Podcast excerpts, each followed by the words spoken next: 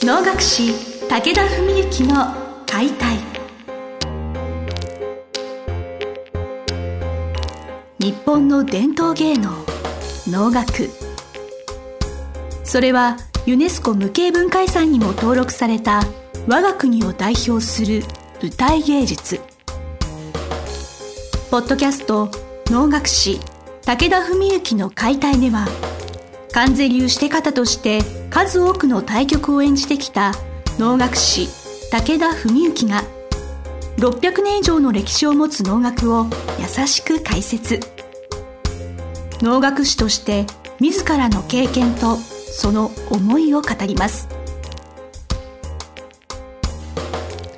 今週も始まりましたお能の世界に触れながら現代と歴史をつなげる物語番組武田文幸の解体司会進行の小菅圭一です。文幸先生本日もよろしくお願いします。よろしくお願いします。先生以前他流の舞台をご覧になったり、はい、足を運ばれるといったお話私お聞きした記憶があるんですけれど最近はそういったことはどうでしょうか？あそうですね。あのー、昔ねあの二十歳ぐらいからですかね前後ぐらいから20代前半ぐらいの頃はものすごい数実は拝見に行ってましてまあ中でもその友枝昭夫さんという北流で今もう人間国宝になられてる、まあ、地位とまあ同じぐらいの世代の方がいらっしゃってその方のお能なんかはもう本当に追っかけと言ってもいいぐらい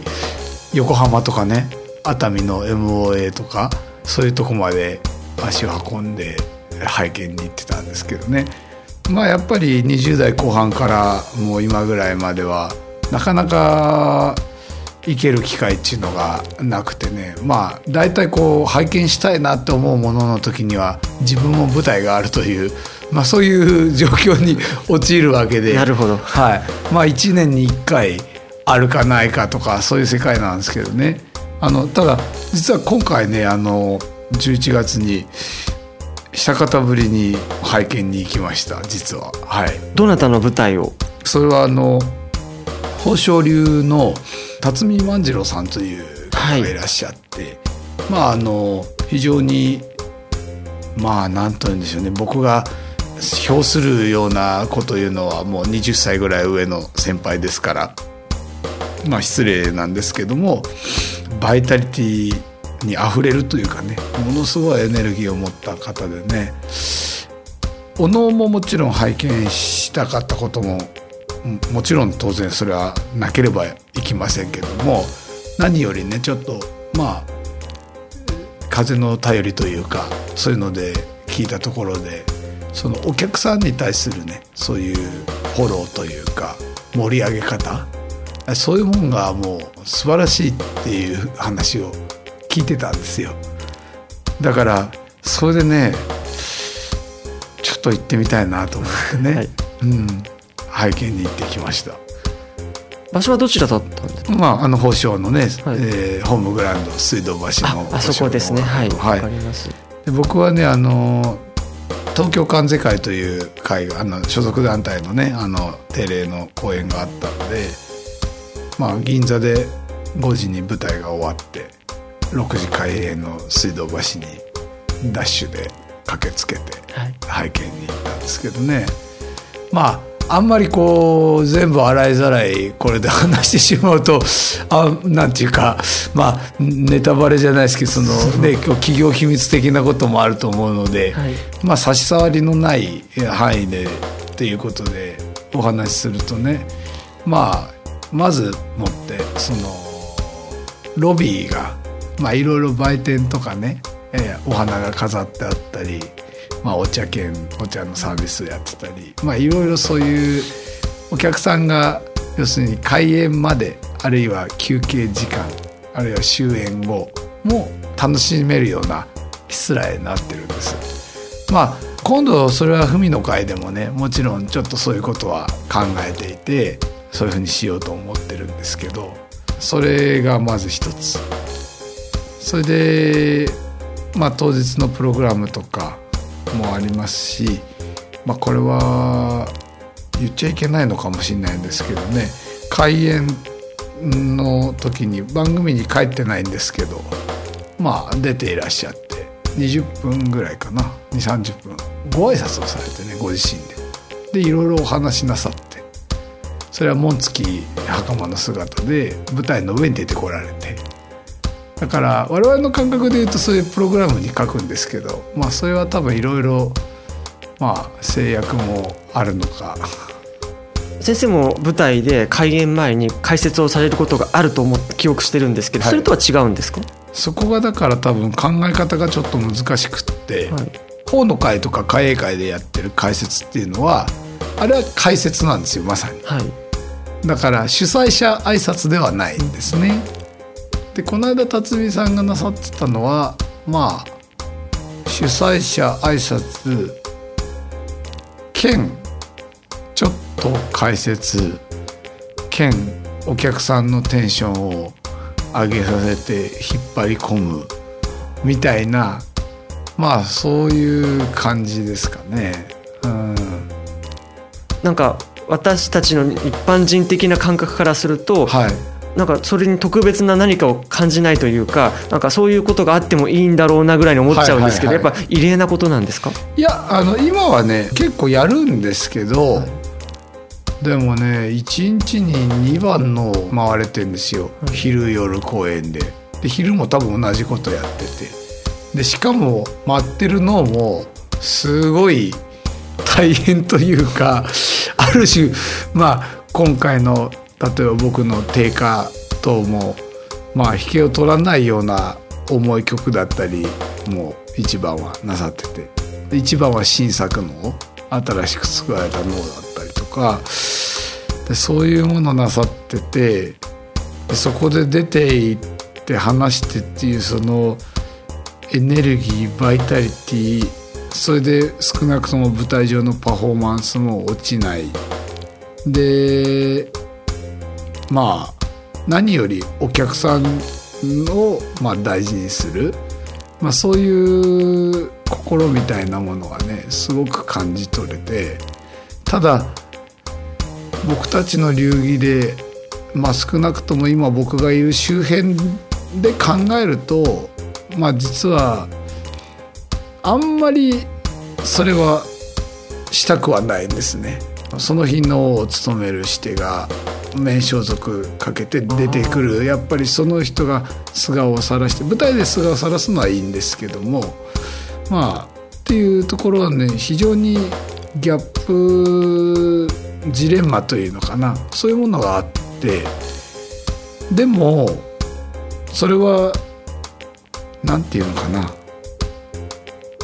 どういうお客さんを相手にどういうサービスをしていくのかあるいは自分自身が脳とどういうふうに向き合っていくのかそういうこともひっくるめてってことになってくると思うんで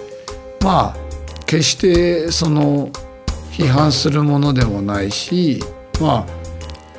まあ僕は多分自分の回では当面それはやらないと思いますけども今のところね。まあ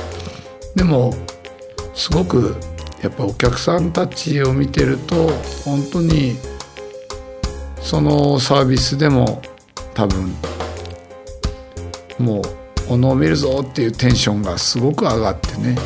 それでお能が終わった後にも大いに満足されてる様子だったんでああまあいい回だったなって感じでね。家内も非常に感激していてね。まあそんなことがありました。なるほど。その能楽堂って一般人からするとそこだけは別世界であって日常と非日常でいうところの非日常だなって能楽堂は思うんですね。なので、はいろんな売店があったり華やかな飾り付けがあるとなんか気持ちが盛り上がる高揚するっていうのはなんかすごく納得共感します。ん。でやっぱその挨拶というのはやっぱ哲学もすごく難しい問題ですね。やっぱそのして方という人間がやるかどうかってこともそうですし なんかうかつなこと言えませんけれどやっぱエンターテインメントになり完全にはなりえないものだと思いますし、いろんな方がねやっぱ受け止め方ありますよねそういうことに関しては。そうだから誤解を恐れずに言えばそういうスタイルを好きな人と嫌いな人といると思うし逆に今回は僕が例えばやる文の会なんかははっきり言えや絶対そういうのやってほしいっていう人の方が多いと思うんですよね。でもそこは逆に音声ガイドの部分とかでフォローするとか、まあ、あとはできれば終わったら急いで着替えてロビーに出ていこうかなとは思ってるんです。挨拶だけでもね。まあそれぐらいのことはしてもいいかと思うんですけどね。まあやっぱり今時点での自分のレベルとねお能との向き合い方っていうことと考えるとまあ少なくとも今回の回でちょっとそれはできないなとは思ってますけどね。ということも含めて先生のファンなんですよね、皆さん。だからそれは全然お気になさらずに、ね、気持ちよく、はいはい、ご演じしていただければなとは思います、えさらに言うとだから1回目でねそれやっちゃったら多分2回目以降なんであれなくなっちゃったのって話にもなるし、だからでもね素晴らしいことをおっしゃってたことはあるんですよその辰巳さんが。拝見したのはギリシャの、えー、マクベスっていう四大悲劇、シェイクスピア。あ、ギリシャじゃない、はい、シェイクスピアですか。はい、シェイクスピア、そうそうそうそう。四大悲劇。それで、それをおのにしたものだったんですけど、